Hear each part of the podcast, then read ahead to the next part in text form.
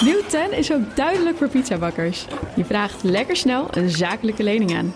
Net zo snel als dat ik mijn pizza's bezorg. Duidelijk voor ondernemers. Nieuw 10. Je doelen dichterbij. Een initiatief van ABN AMRO. Het BNR Energiedebat wordt mede mogelijk gemaakt door Energiebeheer Nederland. Energizing the transition. BNR Nieuwsradio. Het verkiezingsdebat. Liesbeth Staats. Goedenavond. Goed dat je luistert naar het BNR Energiedebat. In aanloop naar de Tweede Kamerverkiezingen organiseert BNR acht debatten, allemaal over één specifiek onderwerp. Vandaag richten we al onze pijlen op de energietransitie. Zitten we al op de weg die Nederland verder gaat brengen? Hoe kan de energietransitie versneld worden? En hoe houden we de energie voor iedereen betaalbaar? We zijn vandaag te gast bij EBN in Utrecht, Hartje Utrecht. En EBN staat voor Energiebeheer Nederland. Zij maken dit BNR-debat mede mogelijk. In de zaal zit ook de achterban van EBN. We hoorden jullie al. Heel fijn dat jullie er zijn. En dit debat gaan wij voeren met vijf politici die allemaal vurig hopen op 22 november een zetel in de Tweede Kamer te veroveren of te behouden. Ik stel ze graag aan u voor. Silvio Erkens van de VVD, daar ben je. Suzanne Kreuger van GroenLinks Partij van de Arbeid. Wietske Posma, Nieuw Sociaal Contract.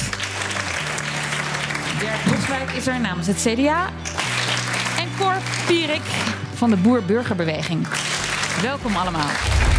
Nou, om jullie een beetje te leren kennen, Cor Pierik, ehm, nummer 6 op de lijst van BBB, lazen wij. U bent opgegroeid tussen de koeien, heeft de hogere landbouwschool gedaan en werkt nu al bijna 34 jaar bij het Centraal Bureau voor de Statistiek.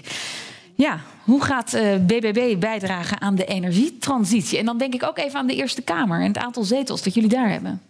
Ja, dat is ook een belangrijk ding natuurlijk. Uh, maar de BBB die wil natuurlijk ook stappen zetten in die energietransitie. En we hebben daar uh, prachtige plannen voor gemaakt, ook in ons verkiezingsprogramma. Vooral door uh, nou ja, toe te werken naar de klimaatdoelen in 2050. En ook vooral te sleutelen aan de energiemix. Want we hebben op dit moment nou ja, een beperkte, beperkt aantal energiebronnen waar we mee moeten doen. En daardoor zijn we erg afhankelijk van het buitenland. Ja, en 34 jaar bij het CBS. Ja. Dus er is een kans dat er straks een afscheidsborrel voor je wordt georganiseerd. Die is nog niet georganiseerd, moet ik zeggen. Maar uh, we, moeten natuurlijk 22 november even afwachten hoe dat uh, loopt. Maar sowieso neem ik, als ik de Kamer in kom, natuurlijk 33 jaar feit en kennis mee over de energiemarkt. en niet alleen de energiemarkt. Bij het CBS heb ik al die jaren de perswoordvoering mogen doen op het gebied van klimaat, energie, landbouw, natuur en leefomgeving. Ja, nou, dan, dan, dat is een heel goede opsomming van uh, het cv. Um, Silvio Erkens. Ja, uh, we hebben uh, in de afgelopen campagnetijd vaak het verwijt gehoord. Ja, de, de overheid die er nu heeft gezeten, de VVD is al 13 jaar de grootste partij in Nederland. Ja, als u in de, twee jaar in de Kamer ongeveer. 2,5. 2,5. Um, had uw partij niet veel meer al kunnen doen aan de energietransitie? Nou, de laatste jaren is er ontzettend veel gebeurd. Er is een klimaatfonds opgericht uh, waar we bijna 35 miljard mee investeren in een duurzame energievoorziening. We zien voor het eerst in de doorrekening dit jaar dat de doelen voor 2030 in zicht komen. Um, maar de transitie is natuurlijk nog lang niet voltooid. De komende jaren moeten we vooral doorgaan met uitvoeren en ook concreet maken van al die mooie plannen die we op papier gezet hebben. En dat is een zaak van de lange adem. Ja, en we lazen ook bij de VVD, ja, we willen ook ambitieus zijn, want op delen van het klimaatbeleid kan Nederland ook koploper zijn. Welke delen zijn dat dan? Nou, ik denk de twee belangrijkste daarin is inderdaad de van de industrie. Ik vind ook dat de industrie een voorbeeldrol moet nemen in Nederland om eerst te verduurzamen. Je kunt immers niet iemand die in de rook van Tata woont vertellen dat ze een warmtepomp moeten aanschaffen, terwijl Tata niet verduurzaamt. Dus dat is één. En de tweede is dat wij ook een, ja, bijna een supermacht op het gebied van duurzame energie kunnen worden. Met de Noordzee, kernenergie, uiteindelijk de productie van groene waterstof, aardwarmte. En dat ook kunnen exporteren naar onze buurlanden. Daar liggen twee grote kansen voor Nederland. Oké, gaan we straks uitgebreid op in. Suzanne Kreuger, GroenLinks Partij van de Arbeid, nummer 7 op de lijst. Ja, uw partij staat bekend om de ambitieuze klimaatdoelen. Afgelopen jaren steeds oppositie uh, gevoerd. Hier staan twee coalitiepartijen naast u. Um, als u nou VVD en CDA een compliment moet geven voor het, voor de af, het werk van de afgelopen jaren op het gebied van de transitie. Wat een leuke vraag. Ehm, nou, ik denk dat uh, dat is dan misschien niet een compliment voor Dirk specifiek, maar wel voor Henry uh, als energiewoordvoerder, maar ook voor Silvio. Ik denk dat die allebei als individuen echt heel veel hebben gedaan om eigenlijk het klimaat- en energievraagstuk binnen hun partij vooruit te brengen. en, en eigenlijk ja, toch meer scherpte te krijgen in hun visies op klimaat en energie. En de mensen in de, in de regering, het kabinet, VVD, CDA? Een compliment? Uh, een compliment. Uh, ik, ik, ben op deze vraag Als u te lang moet niet voorbereid. Maar nee, ja, ik, ik, denk wel helaas dat de bewindspersonen op VVD en CDA... juist op dossiers hebben gezeten waar ook uh, eigenlijk wel wat vertraging... Of, of, het niet snel genoeg gegaan is ja. in de transitie. Het is niet echt een compliment. Nee, dat is niet helemaal een compliment. Nee, nee, nou, denk er nog even over ja. na. Misschien komen we aan het eind van het debat uh, daar nog even op terug. Complimenten voor de Kamerleden. Kijk, die zal ik alvast in mijn zak steken. Wietske Posma, nu als elfde op de lijst voor NSC. U komt uit de CDA-gelederen, mag ik wel zeggen. Um, tot heel voor kort, 1 oktober, was u directeur van de Stichting de Noordzee. Dat is een uh, club die zich inzet voor duurzaam gebruik van de zee. En u bent ook campagneleider. Vorig debat hadden we ook al de woordvoerder van NSC, die meedeed als nummer twee. Heeft iedereen op de lijst een dubbele functie eh, bij NSC? Wij zijn ontzettend goed in multitasken. Dus wij kunnen ons overal voor inzetten. Uh, doen dat met, uh, met veel plezier en met veel passie. En we hebben gewoon heel veel energie om hiermee aan de slag te gaan. Ja, en, en de, als campagneleider, dan zijn dit ja, de allerdrukste dagen, hoop ik, voor u van het jaar. Ze zijn ontzettend druk. Ik denk dat ik al uh, denk wekenlang bijna elke dag en avond uh, me in aan het zetten ben. Maar de grap is, als iets heel goed gaat en als iets goed voelt, dan krijg je er zoveel energie van. Nou, energie, daar hebben we het over, dus dat komt heel goed uit. Bent u ook een oud collega van Dirk Boswijk? Jazeker. Hebben jullie samen in de Kamer gezeten ook? nee, dat net niet. Nee, nee. nee Dirk Boswijk, ja, nummer drie van het CDA. BBB en NSC herbergen oud-CDA'ers, dat weten we. Um, waarom moet de kiezer dan toch bij het CDA zijn voor die energietransitie? Ik denk uh, dat het origineel altijd beter is. Maar wij vinden energie zo belangrijk als CDA dat wij uh, onze energiewoordvoerder, hij is al even genoemd, Hendry, hij is in gedachten met, met ons. Uh, hij is nog niet overleden. Maar...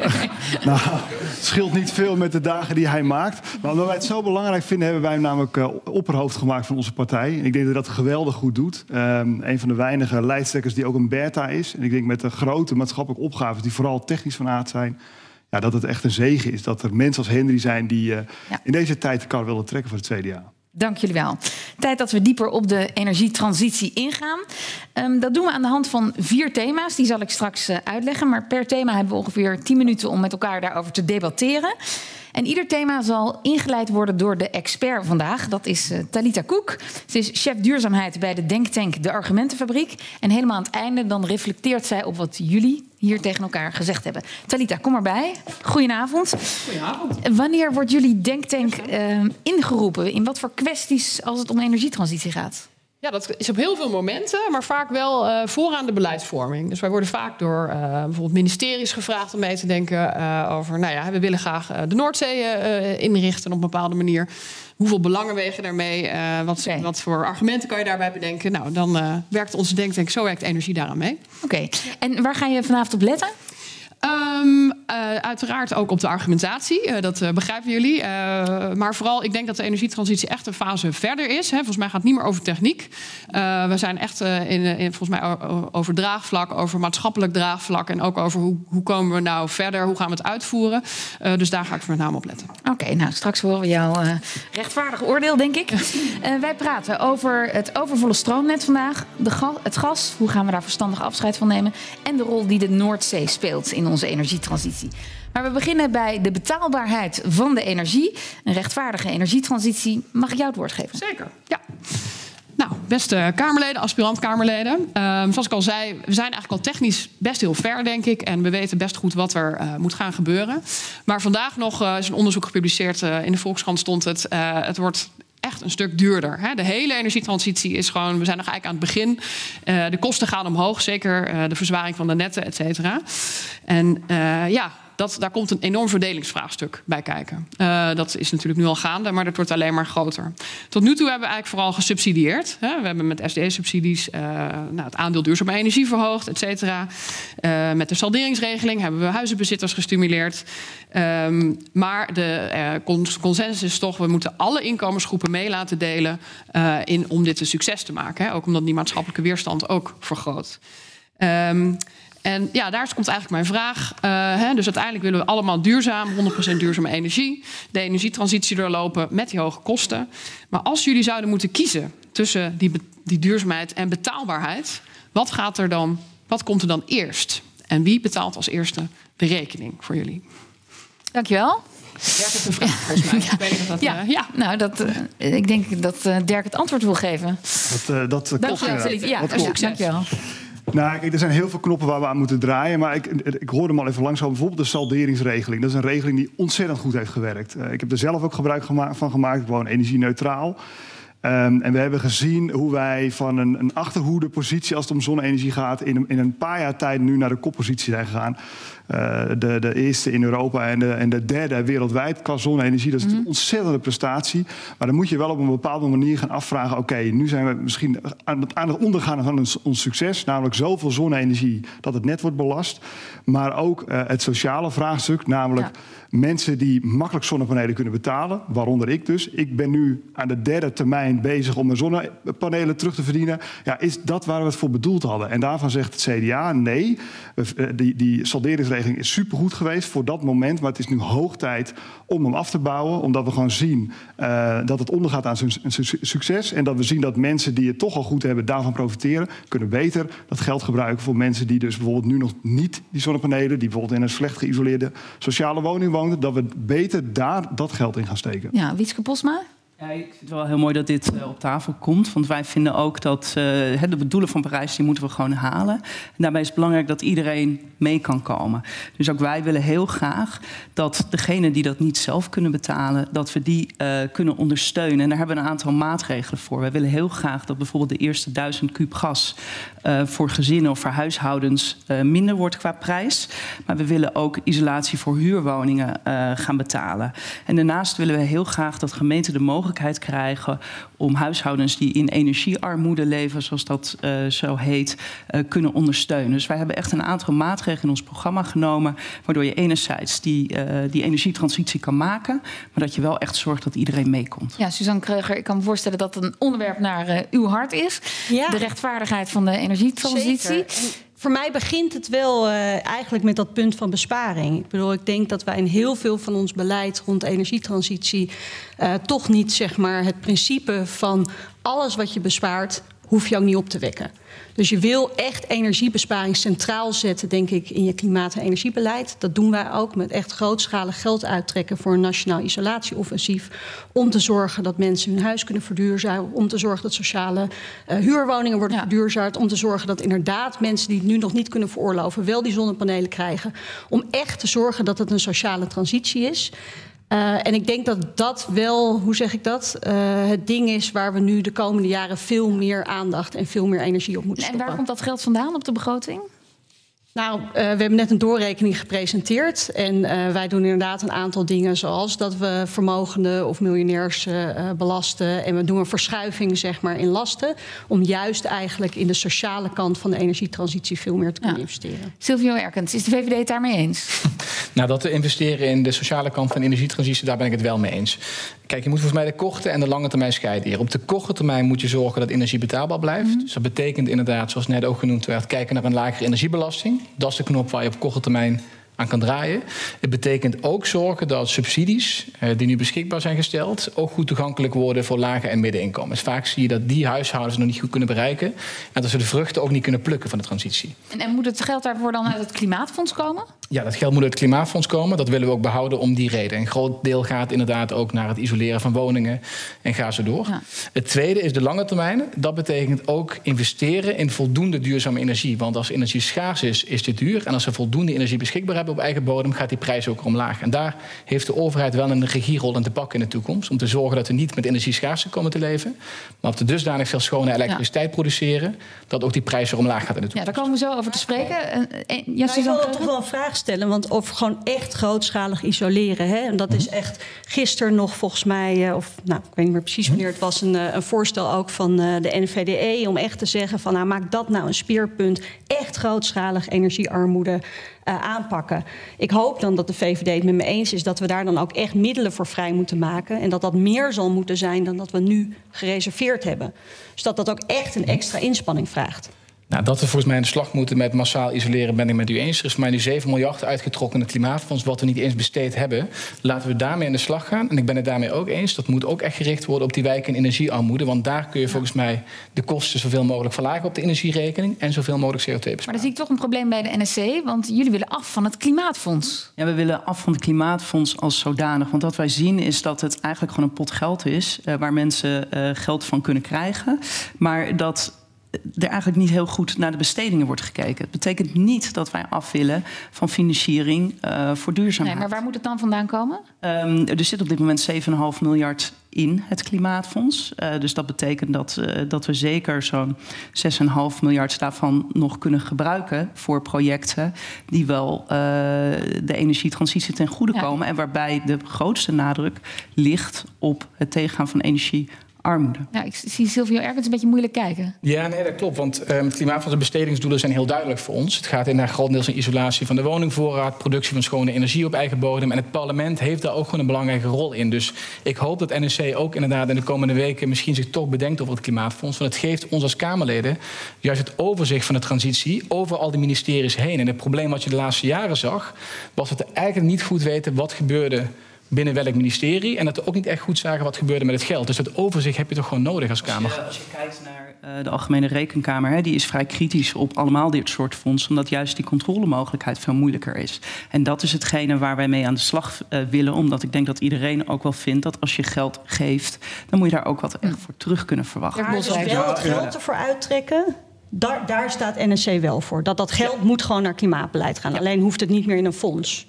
Precies. Dus ja, maar dat snap ik. Dat, wat ik alleen niet begrijp. Ja, nou ja, kijk, we willen natuurlijk allemaal op de lange termijn en liever een transitie. En ik denk vooral, zowel voor particulier als zakelijk bedrijfsleven, dat je stabiel beleid wil hebben. Dus dan lijkt het mij juist verstandig om die bestedingen niet elk jaar in een begroting te doen, maar juist in een fonds dat het ook los is van de politieke waan van de dag. Zodat je ook langjarig als samenleving en als bedrijfsleven weet waar je aan toe bent. En dat je goed met gemeenschapsgeld om moet gaan, dat je dat sterk en scherp moet controleren. Ik denk dat we er daar allemaal met, met elkaar juist, eens zijn. Juist, die fondsen zijn eigenlijk een soort uh, pot geworden. Want je hebt er meer naast het uh, klimaatfonds, je hebt ook het groeifonds bijvoorbeeld.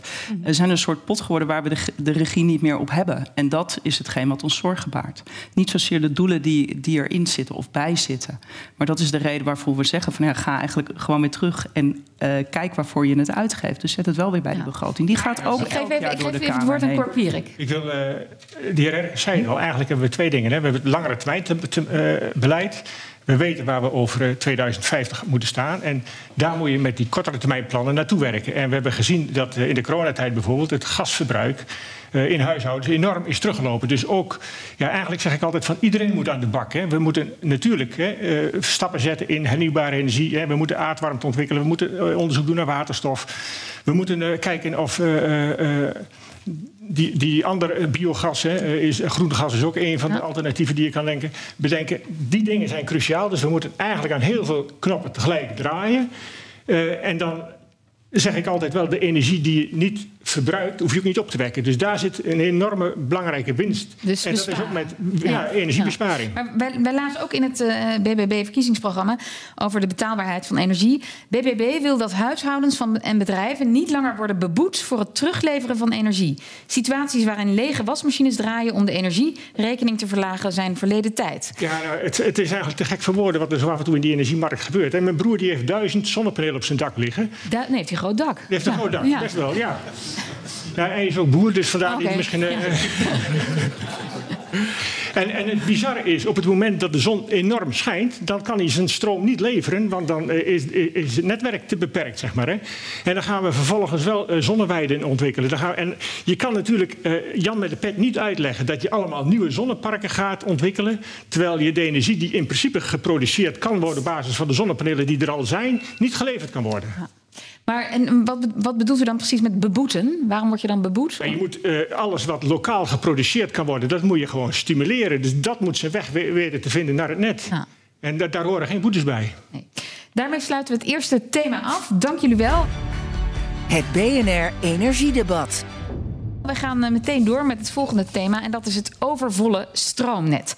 Want de beperkte ruimte op het Nederlandse net kwam al even ter sprake, is een groot probleem. Het zal heel veel van onze luisteraars bekend in de oren klinken, want met name ondernemers hebben hier veel last van. Zij moeten soms wachten tot ze op het net kunnen worden aangesloten. Nou ja, met alle gevolgen van dien. Talita Koek, het woord is aan jou. Dankjewel. Uh, nou, volgens mij gaf Cor Pierik al een heel mooi voorbeeld net uh, wat er uh, soms misgaat. Um, ja, we gaan steeds meer elektrificeren, hè, zoals het heet. Dus steeds meer dingen die we eerst met olie of gas deden, doen we met elektriciteit. En dat is heel goed voor de verduurzaming. maar het piept en kraakt, inderdaad. Dus netbeheerders die stoppen er miljarden in en ook steeds meer. maar de komende jaren zal er overal netcongestie zijn, zoals dat heet. Um, ja, dat is dus heel vreemd. Want het huidige systeem is natuurlijk wie het eerst komt, wie het eerst maalt. Um, dat is ook uh, wettelijk zo geregeld. Uh, nou ja, kleine anekdote. Ik werkte bij GVB in Amsterdam. Onze elektrische bussen konden wij niet aansluiten... omdat er zoveel datacentra waren die voorrang hadden. Want die hadden zich als eerste aangemeld. Nou, volgens mij is iedereen het erover eens dat dat onwenselijk is. Uh, maar goed, dan komt de volgende toch wat moeilijkere vraag. Hè. Er zijn dus partijen, privaat, uh, publiek, met een uh, maatschappelijke taak, zoals OV, zorg of zelfs ook partijen binnen de energietransitie die niet kunnen worden aangesloten. Die willen wel voorrang krijgen. maar ja, hoe organiseren we dat?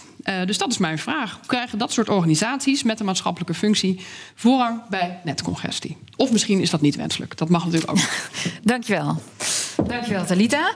Ja, voorrang geven op de stroomsnelweg. Dat heet prioriteren in de verkiezingsprogramma's. Maatschappelijke relevantie van bedrijven die dan meewegen bij het voorrang verlenen. Veel van u zijn voor. GroenLinks, PvdA en ook de VVD lazen we. Silvio Erkens, ja, de VVD die dan gaat bepalen voor ondernemers of ze relevant zijn of niet? Nou, kijk, voor mij moet je voorkomen dat de nationale politiek inderdaad dat bepaalt. Dus het belangrijkste voor we prioriteren ingaan is gewoon dat je de problemen op het stroomnet oplost. En op de korte termijn betekent dat het flexibele gebruik belonen, niet per se straf, maar als ondernemers goede ideeën hebben om aan de slag te gaan met batterijen, stroomverbruik op andere momenten inderdaad uh, het laten toenemen of afnemen om het net te ontlasten, dat moeten belonen. Lange termijn dat stroomnet verzwaren.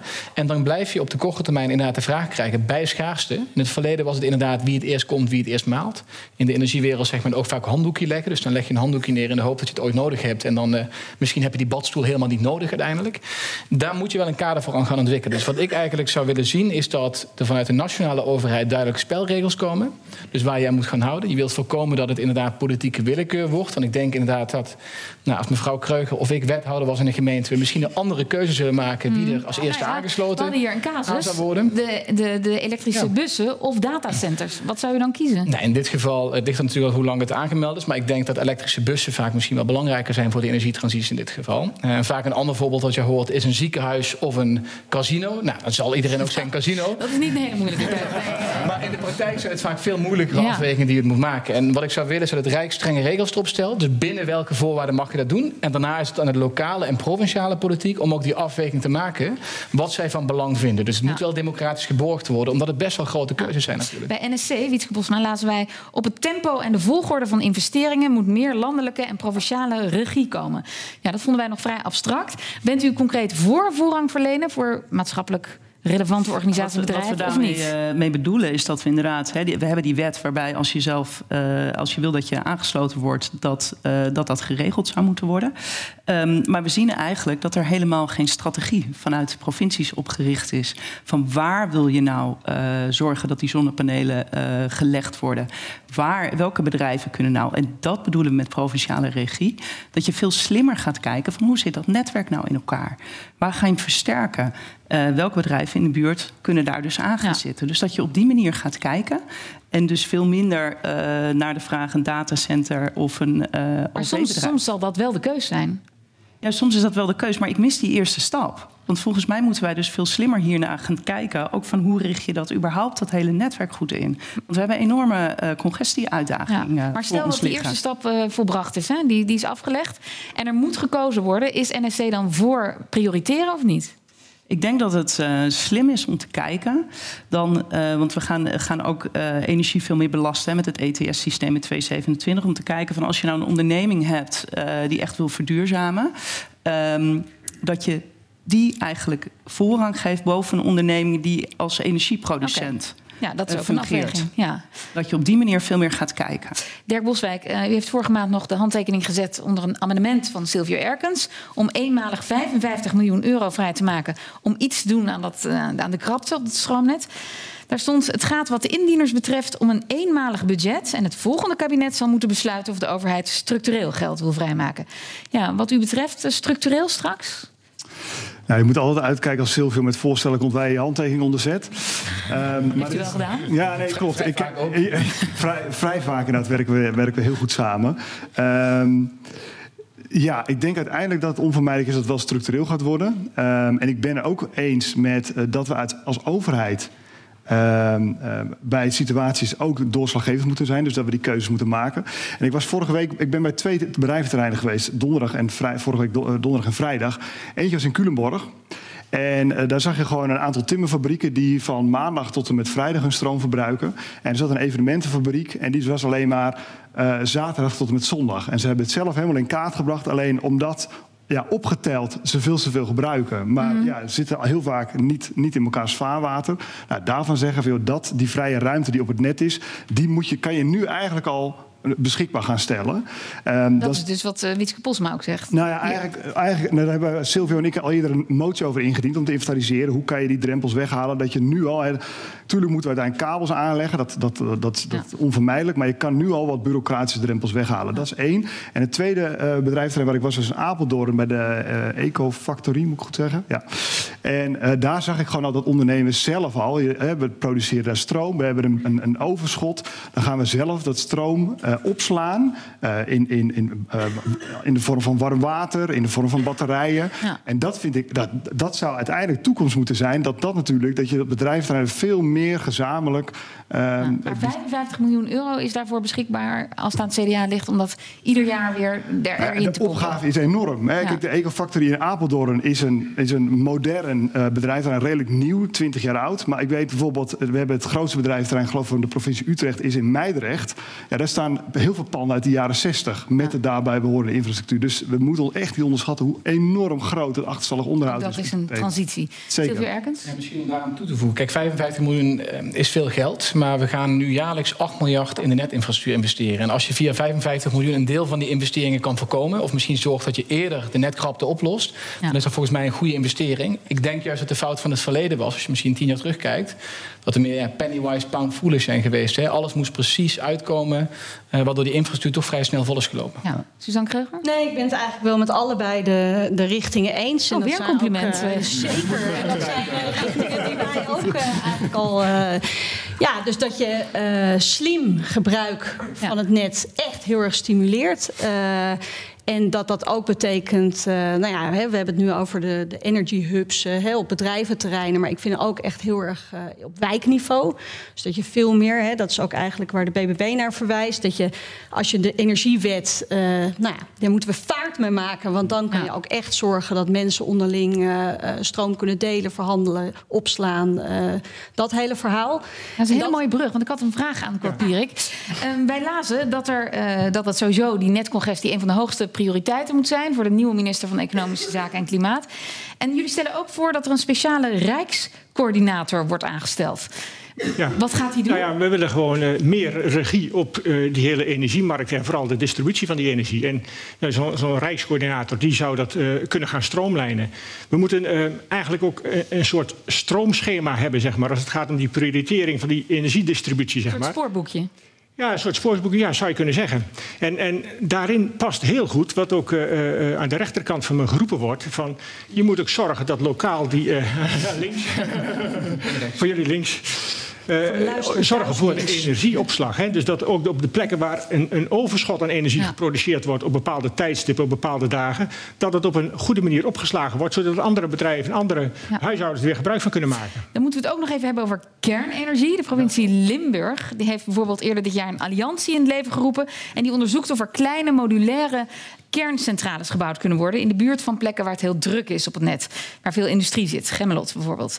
Um, ja, die zijn dan uitsluitend bedoeld voor bedrijven, die kerncentrales. Dirk Boswijk, is het CDA daarvoor van die, voor de bouw van dat soort kleine het, het, CDA is, is, samen, ik weet mijn uh, opperhoofd Henry Bontebal samen met Sylvia Erkens dat ze hier tot vervelens toe in de Tweede Kamer over zijn begonnen, over sms. En ik denk dat dat inderdaad dat de eerste stap die je doet is inderdaad bij grote energieverbruikers uh, en met name de industrie die 24/7 energie nodig heeft. En ja, laten we wel wezen, de, de, de, de, de uitdagingen van klimaatverandering, maar ook geopolitieke afhankelijkheden zijn zo enorm groot dat voor het CDA er geen enkel taboe is. Je hebt wind op zee nodig, je hebt energiebesparing nodig, geothermie uh, zon, wind, noem alles maar op. Maar ook kernenergie. Ja, nou, Suzanne Kreuger, dat klinkt helemaal niet gek. Nou, nee, nou. Ik dacht, uh, ik keek naar de stelling. Ik dacht, zo waar een energietransitiedebat zonder het K-woord. Nee, volgens mij over die SMR is net uh, weer nieuws naar buiten gekomen dat een project op de lange baan is gezet, omdat het gewoon te kapitaalintensief is. Uh, ik denk dat ja, je kan een systeem bouwen met, je kan een systeem bouwen zonder kernenergie. Ja, kan dat? In, in, in de ogen van de GroenLinks Partij van de Arbeid? Ja, dat hebben we dan genoeg? Ja, dan hebben we genoeg. En uh, daar zitten, hè, er zijn gewoon evidente nadelen aan kernenergie. En uh, volgens mij moet je die wegen en kan je dan een keuze maken. En voor ons is de keuze dan van nou, laten we echt vol inzetten op zon en wind, op besparing, op uh, flexibel gebruik, op opslag en op uh, groene waterstof in gas als echt een backup op het moment dat je ja. geen zon en geen wind hebt. Ja, ik, ik, denk eerlijk gezegd, als je gewoon al kijkt naar het ruimteverbruik en je weet dat het, hè, het werd al genoemd, we gaan van fossiel af op termijn. En dat wordt allemaal ingewisseld voor elektriciteit. De verschillende scenario's. Of 180 uh, tot 250% gaat ons elektriciteitsverbruik toenemen.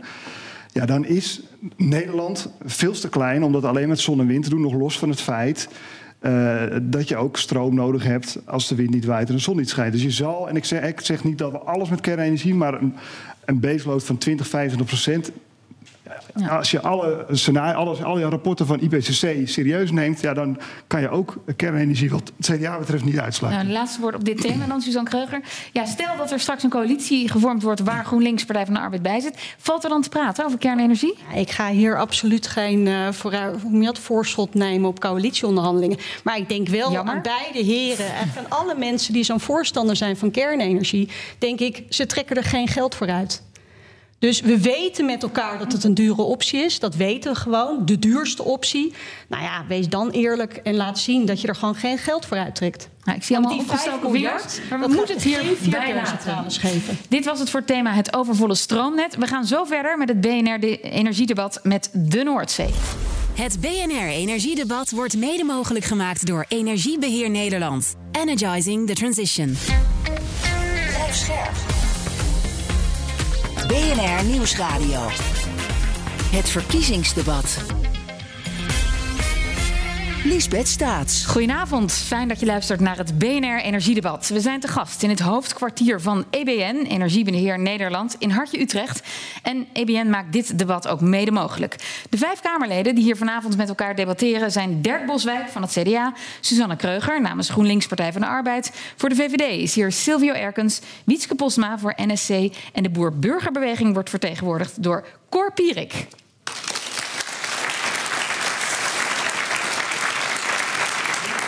En de expert die ons steeds per thema van kennis en duiding en een vraag voorziet is Talita Koek. Zij is chef duurzaamheid bij de denktank De Argumentenfabriek. We gaan het ook specifiek over aardgas hebben, maar eerst willen we inzoomen op, het, uh, op een gebied dat van groot belang is voor onze huidige en vooral toekomstige energievoorziening, de Noordzee. Talita Koek, wil jij weer aftrappen? Zeker. De Noordzee, dat uh, wordt uh, de energiecentrale van Nederland uh, de komende tientallen jaren. Um, het speelt een grote rol, natuurlijk voor wind op zee, maar ook voor dingen als offshore waterproductie, CO2-opslag. maar de energietransitie is niet het enige wat daar gebeurt. We hebben al scheepvaart, er is visserij. Defensie heeft daar een grote claim om te oefenen.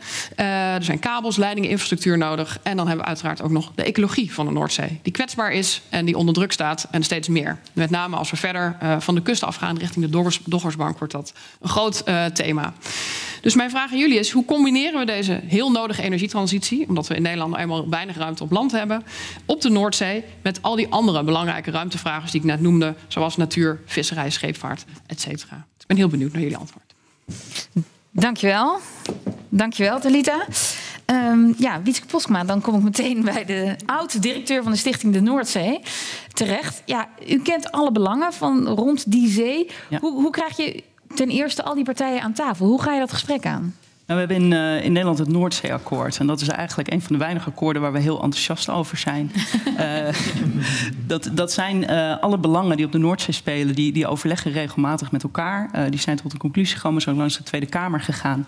En um, als je met elkaar goed kijkt van waar zetten we nou die windmolenparken neer, waar liggen die scheepvaartroutes nou, waar zet je nou die visserijgebieden en belangrijk ook, waar zorg je voor versterking van de ecologie, dan ga je daar met z'n allen uitkomen.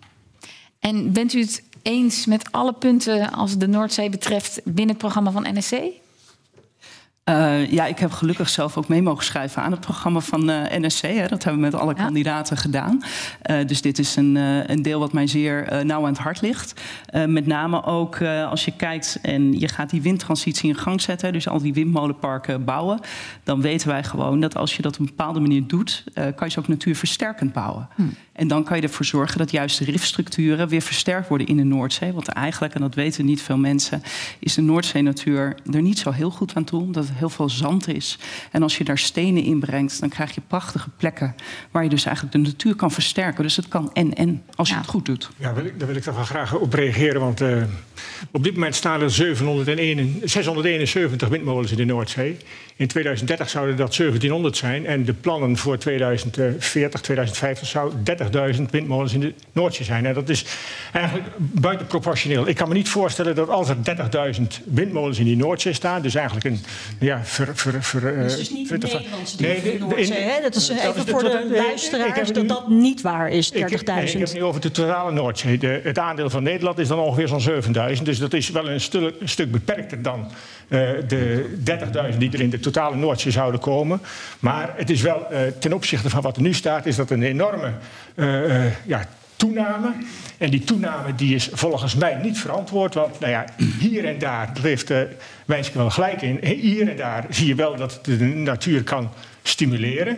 Maar op heel veel plekken zal het waarschijnlijk ook ecologisch gezien een behoorlijke dobber worden om dat uh, in, goe in, goede handen te. Oké, okay, dus BBB zegt beperkt. We moeten beperkt nou ja, ik zeg, de investeringen die nu gedaan zijn, hè, die gaan we gewoon uitvoeren. Daar gaan we mee akkoord. Maar we gaan niet nog weer het fiat geven aan duizenden extra windmolens in die Noordzee. Het zijn echt windmolens van ongeveer de Eiffeltoren. Het zijn enorme bakbeesten die dan in de Noordzee gezet worden. En die hebben echt behoorlijk effect ook op de gezondheid. Hè. Ik bedoel, als het gaat om de gezondheid. we hebben al heel veel plastics in ons bloed zitten. Hè. Dus we kijken, vind ik wel heel vaak naar stikstof. We kijken heel vaak naar klimaat. Maar we kijken heel weinig naar de gezondheid. Oké, okay, dat is natuurlijk wat, wat de mooiste plekken zijn in de Noordzee qua natuur.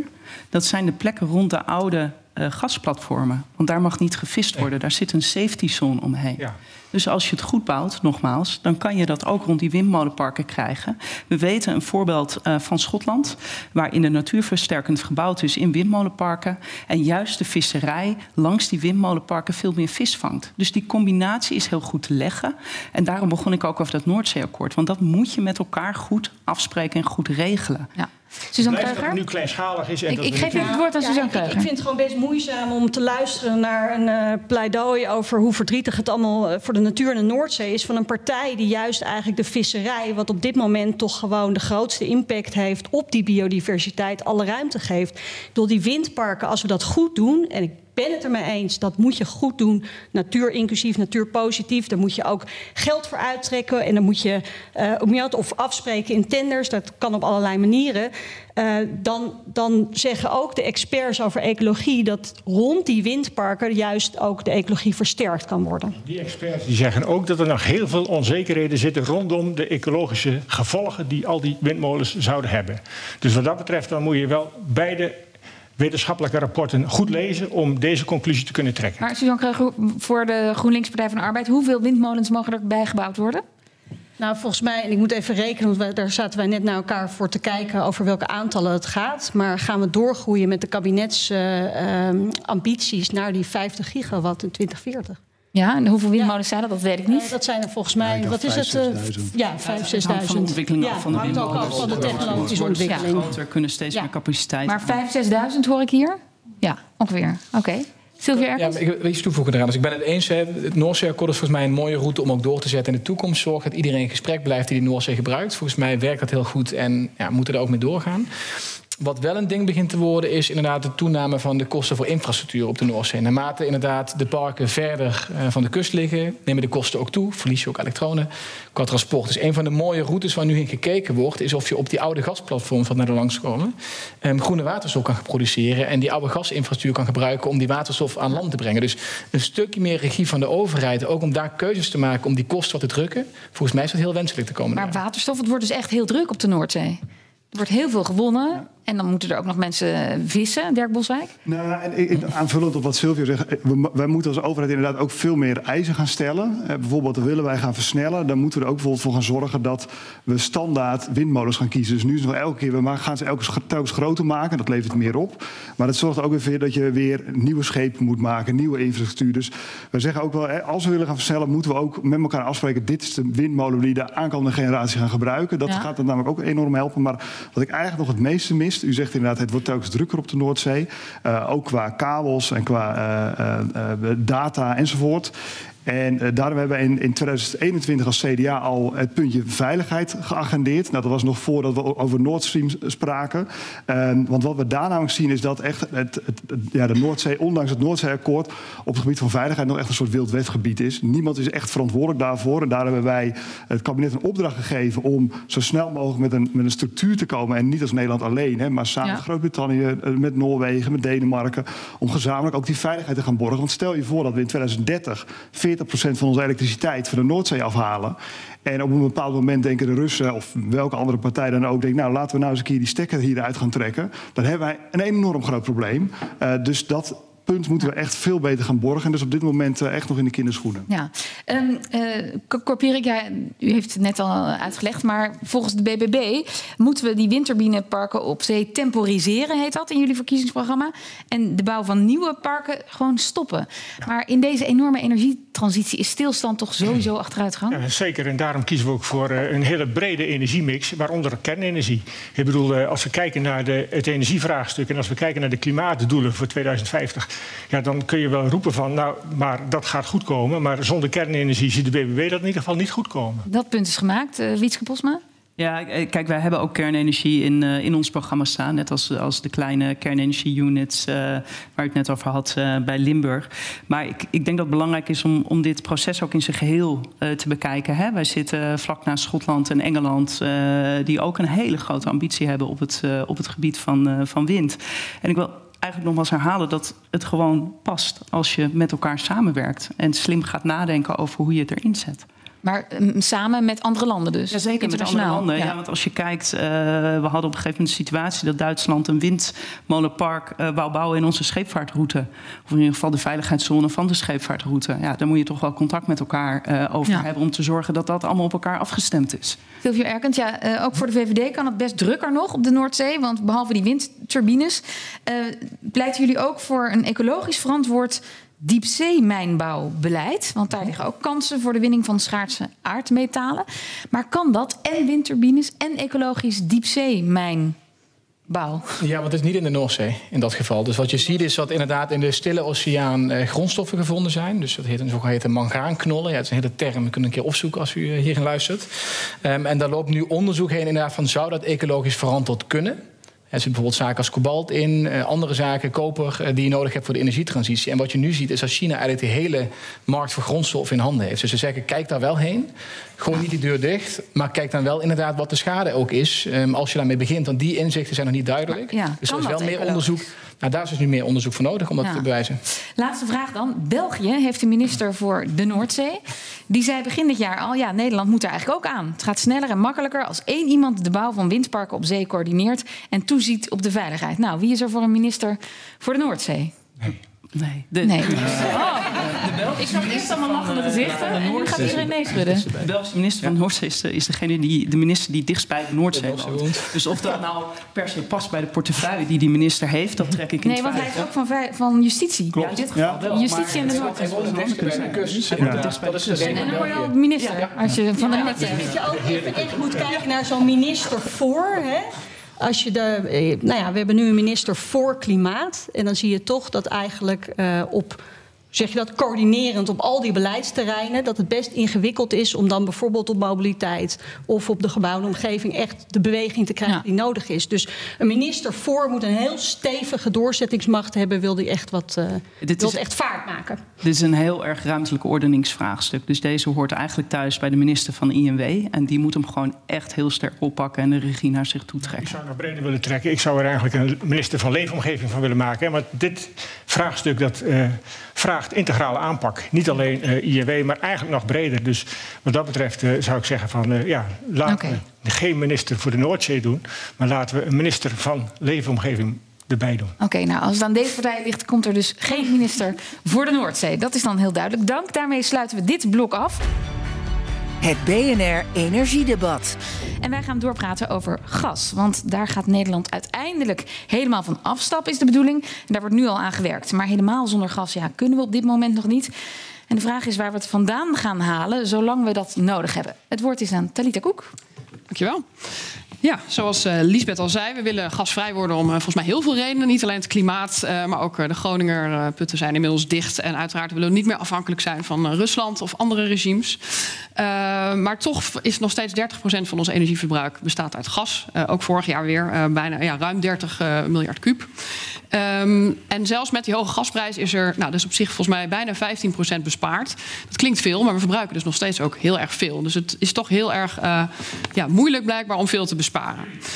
Um, momenteel ongeveer een derde van wat wij verbruiken uh, halen we uit kleine velden in Nederland, op zee en op land. Um, en mijn vraag is: uh, uh, is dat wenselijk? Willen we dat niet uh, afbouwen, juist voor het klimaat? Of willen we die gaswinning, en dan met name de Noordzee, want daar is nog meer potentie, juist versnellen om die leverings leveringszekerheid te garanderen en ook om energieafhankelijk, onafhankelijk te blijven? Dus dat is het dilemma voor jullie. Afbouwen of versnellen? Dankjewel. Dankjewel. Nou, afbouwen of uh, versnellen. Wie wil daar als eerste over aftrappen? Silvio Erkens. Ja, nee, zeker. Dus wat wij zeggen is... de komende jaren zul je meer gas moeten winnen op de Noordzee. Uh, we zullen zelfs in de meest ambitieuze programma's van partijen... tot 2040 aardgas nodig hebben. Dan is de vraag, waar haal je het vandaan? Niet meer uit Groningen, dat willen we niet. Um, maar uit Noorwegen, de optie waar we nu veel vandaan halen... kan niet per se veel meer geproduceerd worden de komende jaren. Nou, dan hou je drie opties over. Qatar, dus gaan we miljarden overmaken aan een land in het Midden-Oosten weer. Schaliegas uit de VS, de meest vervuilde vorm van aardgas, die je dan ook hierin moet transporteren. Of gaan we meer gas vinden op de Noordzee, eh, wat we inderdaad wel onder het niveau moeten houden van ons eigen gebruik. Dus ik wil niet dat we meer gaan produceren dan wat we zelf nodig hebben. Maar het voordeel ervan is dat meer dan 80% van de inkomsten ook naar de staat gaat in dat geval. Dus ik, voor mij is het een no-brainer. En is de Noordzee dan ook de Waddenzee? Nee, de Noordzee. Echt de Noordzee, oké. Okay. Mietske Posma, NSC? Ja, ik kan me hier helemaal bij aansluiten. Inderdaad, niet de Waddenzee, uh, wel in de Noordzee. Wij hebben in het programma staan dat nieuwe gasboringen vergunning krijgen tot 2040. Dus niet uh, automatisch meer die 30 jaar uh, vergunning erbij, want dan kom je verkeerd met Parijs te zitten. En wat voor ons ook heel belangrijk is, is dat het gas wat gewonnen wordt uit de Noordzee ook wel echt beschikbaar blijft voor Nederland. Want die fout hebben we de vorige keer gemaakt, dat al het gas wat we hadden toen de gasprijzen omhoog gingen, die hadden we blijkbaar al verkocht met lange termijn contracten, waardoor wij onze inwoners uh, vrij dure gasprijzen. Oké, dus wel boren op, in de Noordzee naar gas. Ja, maar echt die link met, uh, met uh, energieleveringszekerheid en die betaalbaarheid. Ja, en, en uw vrienden van Stichting de Noordzee, stemmen die nog op u? Hm. Dat moet ik maar afwachten. Ja. Maar de Stichting de Noordzee, ik kan me voorstellen dat daar heel veel weerstand is. Nou, niet speciaal bij die stichting, maar gewoon bij mensen die de ecologie voorop stellen. Nou, ook hier hebben we weer in het programma staan, want het maakt uit hoe je uh, gas gaat boren. Dus hier hebben we ook weer bijgezet van als je zo'n tender maakt, dan zorg je dat je dat natuurinclusief doet. Dat je maatregelen neemt om bijvoorbeeld het geluid uh, tegen te gaan wat je nodig hebt om een put te slaan. Of om de onderzoeken te doen die nodig zijn om mm -hmm. te kijken waar die gasvelden zijn. Dat kan allemaal, het wordt heel technisch hoor. Nu met uh, bubbelschermen en dat soort dingen om het geluid te dempen, zodat um, walvissoorten of vissoorten die, die, die geluid gebruiken. Uh, daar niet door gestoord worden? Daar niet, ja, precies. Oh, okay. precies ja. Suzanne Kreuger, hoe, hoe zit dat voor GroenLinks Partij van de Arbeid? Boren op de Noordzee? Nou, de bestaande boringen uh, die afbouwen richting 2040. Dat is eigenlijk precies uh, ook nodig wat er nodig is voor Parijs.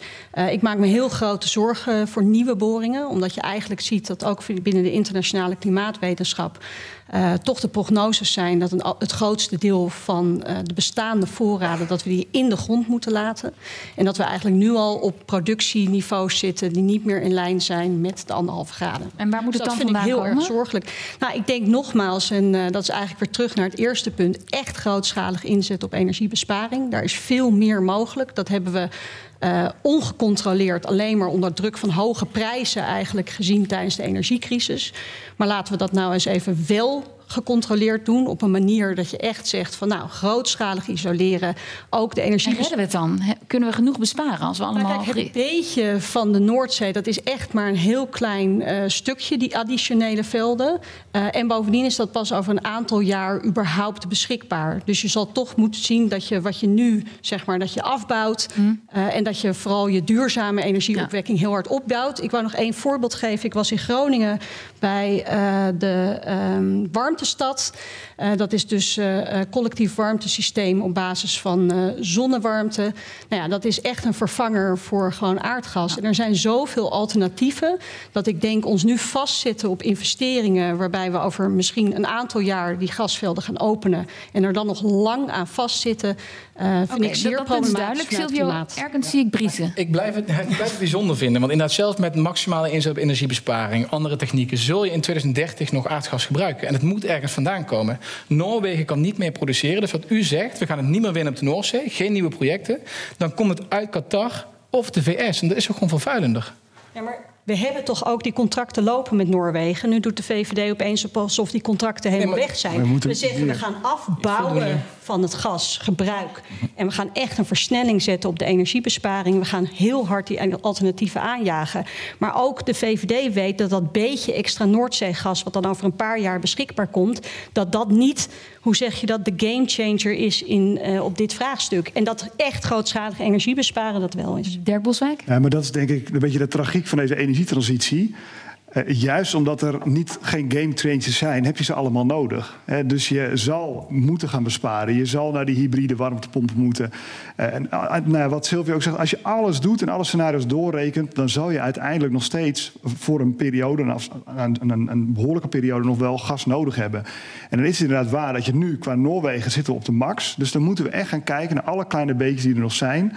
Omdat we gewoon weten, we kunnen op dit moment nog niet alle huizen van het gas afhalen. Er zijn nog heel veel industriële processen uh, waar je gewoon gas voor nodig hebt, waar nog geen alternatief voor is. Dus daar is inderdaad het dilemma.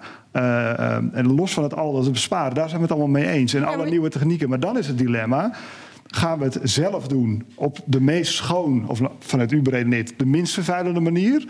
Of gaan we het uit het zicht doen, hebben nergens last van. En dan maar van regimes zoals Qatar of vanuit de VS. Hm. Nou, dan zegt het CDA, dan liefst uh, op de Noordzee hebben we er zelf grip op. Kunnen we zelf die afspraken maken. En we weten gewoon dat dat de minst, minst vervuilende vorm van gas uh, okay. is. Maar wat ik hier heel moeizaam aan vind, is dat ik zie niet in de plannen uh, van nog het CDA, nog de VVD, dat er echt die grootschalige energiebesparing wordt aangejaagd. En dan is het wel makkelijk om te zeggen van, maar, nou, we gaan nu zeg maar alvast de investerings, hè, de fossiele subsidies in het leven roepen om te zorgen dat over een paar jaar die nieuwe maar hoe ver, hoe ver zou je dan willen gaan in die energiebesparende maatregelen? Dwang of uh, nou, regie? Hebben, nou goed, we hebben een hele uh, rits opgenomen in onze doorrekening. En dan gaat het onder andere over de energiebesparingsverplichting voor bedrijven opschalen om dat sterker te handhaven.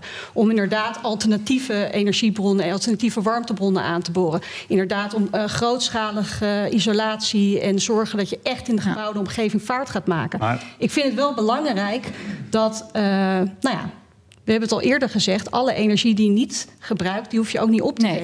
Ik wil even naar een concreet voorbeeld van eh, de BBB, Cor Pierik. Wij lazen bij u. Um, ja, er is in de glastuinbouwsector, daar is een uh, oplossing. Kassen kunnen warmte opvangen om die vervolgens tijdens piekmomenten in de ochtend of 's avonds in de winter af te geven in de buurt. Dus de kas als energiebron. Um, ja, op, geldt dat voor kleine dorpjes in het Westland? Of op welke schaal moeten we nou, aan denken? Er zijn inmiddels wel een aantal uh, aardwarmteprojecten, zeg maar, die uh, eigenlijk ook een heel goed voorbeeld geven. Uh, in de, in de Koekoekspolder is er een, maar in het Westland zijn er een paar. En dat is op zich een, een prachtige oplossing. Alleen ja, nog niet zo robuust dat we zeggen van joh, we kunnen ook wel van het gas af. Maar, maar, kan dat opgeschaald? Het kan opgeschaald, het kan zeker opgeschaald. Maar ook als je het opschaalt, dan ja, komt het niet zo snel boven die 3% van onze totale energievoorziening. Dus ik bedoel, het blijft natuurlijk een kleine speler. Dus wat, wat Dirk Boswijk ook zegt, van we hebben gewoon eigenlijk al die energiebronnen nodig ja. om uiteindelijk die klimaatdoelen in 2050 te halen. Ja. Nou, ik, ik wou toch nog even reageren op Suzanne. Wat ze zei van ja, ik zie in de programma's van de VVD en het CDA niks terug. Nou ga ik, nee, spreek ik niet voor de VVD. nee, maar ik vind wel, kijk, Alleen onze zet track, je maximaal in onze energiebesparing. Onze, onze track record is uh, het, het, het huidige kabinet wat er zit. En er zijn heel veel dingen waar we het niet over eens zijn. Maar je kan toch niet ontkennen dat dit kabinet enorme stappen heeft gezet. Dat zelfs het PBL zegt, nou die energiedoelen zijn nu in handbereik. En waar zit het op? Echt niet in de, in de, in de wedstrijdjes verpiezen van wie heeft er grotere ambities. Nee, het zit gewoon simpel op de praktische uitvoerbaarheid. Zijn er genoeg technische mensen? Is er voldoende techniek? Nou, en dan zie ik dat, dat dit kabinet echt het maximale heeft gedaan. Als ik bijvoorbeeld kijk naar energiebesparing, minister Hugo de Jonge met, uh, en, en Jette uh, met, uh, met de hybride warmtepomp. Maar sowieso het aantal warmtepompen. Wij zijn recordhouder warmtepompen installeren. Dat is mede dankzij ook het inzet van het kabinet. Dus het zal nooit helemaal u bevredigen, maar ik vind toch wel uh, dat we ontzettend grote, concrete stappen hebben gezet. En daar toch echt heel erg blij mee moeten zijn. Nou, dat is uh, ja. gecorrigeerd dan vanuit het CDA bezien. Uh, nog even uh, onze gastheer, de EBN. Ja, die zegt ja, de, de ontwikkeling van warmtenetten als alternatief voor gas, die stokt. Dat gaat eigenlijk niet snel genoeg. Hoe kan de aansluiting daarop versneld worden? Wietske? Um, ja, dat, dat is weer zo'n hele lastige in die, die energietransitie. Hè? Van, uh, ik, woon vlakbij Delft en daar zie ik wel dat die uh, ontwikkeld wordt. Dus op bepaalde uh, plekken lukt dat echt wel. Mm. Um, maar ik, ik denk dat dit dus zo'n warmtenet ook zo belangrijk is dat wij als overheid daar gewoon een grotere rol in moeten gaan spelen. Uh, ook omdat het, uh, als je verder kijkt, energie uh, plannen is altijd vooruit plannen. zal je zien dat warmtenet een grote invloed gaat hebben op de kosten van de energierekeningen van de huishoudens, hè, wat heel logisch is. Maar, maar, hoe kan het dan dat, dat die ontwikkeling stopt, als het zo'n goed idee is? Waarom dat stokt? Nou, het stokt op sommige plekken. Dat heeft ook weer te maken met, met het aantal werknemers dat we, dat we missen. Hè? Je hebt een enorme schaarste. Personeelstekort. Sylvia Erkens? Ja, het stopt nu omdat uh, de overheid besluit inderdaad heeft genomen... of het kabinet heeft aangekondigd om een nieuwe wet op te stellen. De warmtewet, uh, waarin nu gezegd wordt... het moet een meerderheid publiek zijn. En dat kan een route zijn die je steunt, omdat een warmtenet... Uh, nou, monopolistisch is. Dus mensen hebben dan geen alternatief om zich op aan te sluiten. Maar het betekent wel dat heel veel gemeentes de komende jaren nog mensen moeten aannemen, een organisatie moeten opzetten, gaan ze door. Um, ja, om zo'n warmtenet van de grond te krijgen. Want ja. het is ontzettend complex. Maar, maar hoe versnel je dat? Door. Ja, je versnelt dat. Volgens mij kun je dat eigenlijk niet heel veel versnellen. Volgens mij moet je of ervoor kiezen om het inderdaad toch door marktpartijen te laten doen. Of maar je kiest ervoor om de komende jaren te investeren je... in het feit dat gemeentes, waarschijnlijk wel gezamenlijk, ik denk nog eerder op provinciaal niveau dan op gemeentelijk niveau, ja, die organisaties op te tuigen die er van de grond kunnen krijgen. Maar, maar als, je, een zaak als je het via adem. privaat doet, heb je precies hetzelfde probleem met je werknemers. Dus het is niet alleen iets uh, ja, van de overheid. al, hè? Uh, het is, kijk, het is vrij concreet. Ik, ik, was pas geleden bij een champignonfabriek. Jullie denken ook wel, wat komt die gozer allemaal? Die, hadden, die, hadden, die hadden heel veel restwarmte over. En, en echt 300 meter afstand wordt er een woonwijkje gebouwd van 500 woningen. En het is heel praktisch. Het is in dit geval een kleine gemeente.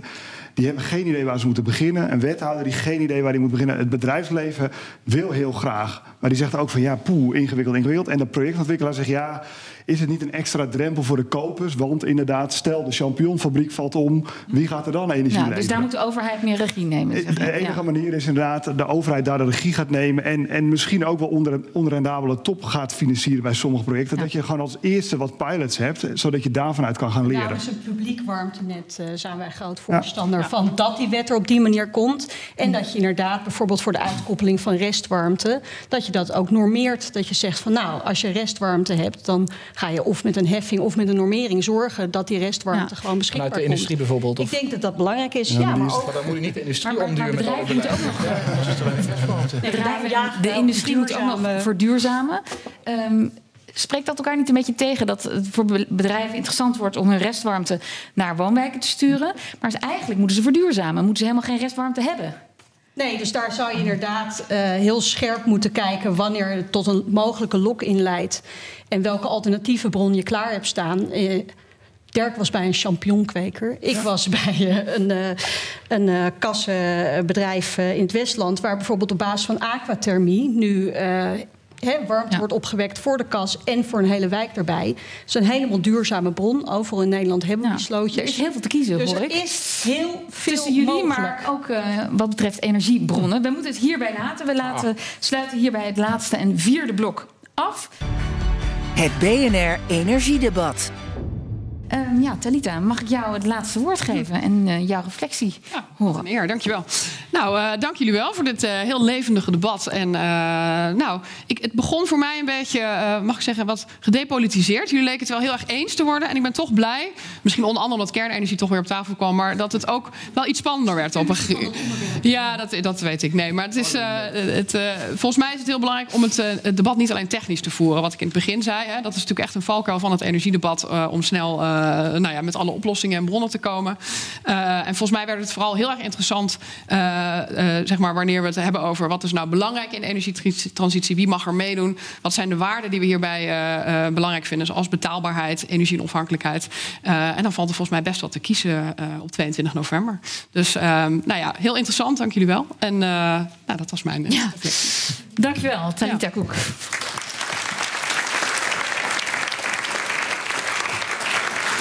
Dank voor je aftrappen, je waardevolle bijdrage en deze mooie afsluiting. Ik dank ook eh, onze deelnemers heel hartelijk. Dirk Boswijk van CDA. Suzanne Kreuger, GroenLinks Partij van de Arbeid. Silvio Erkens, VVD. Wietke Postma en Cor Pierik van en dank eh, ook aan 1 EBN, Energiebeheer Nederland, voor de gastvrijheid hier in Utrecht. Oh, er wordt even een selfie genomen, sorry. Ik doe een stapje opzij.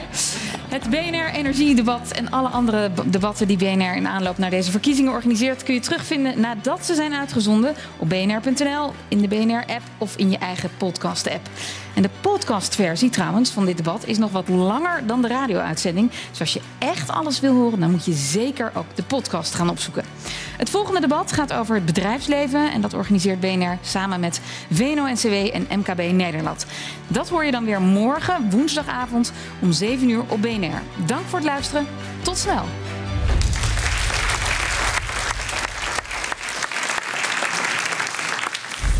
Het BNR Energiedebat wordt mede mogelijk gemaakt door Energiebeheer Nederland. Energizing the transition. Nieuw 10 is ook duidelijk voor pizzabakkers. Je vraagt lekker snel een zakelijke lening aan. Net zo snel als dat ik mijn pizza's bezorg. Duidelijk voor ondernemers. Nieuw 10, je doelen dichterbij. Een initiatief van ABN AMRO.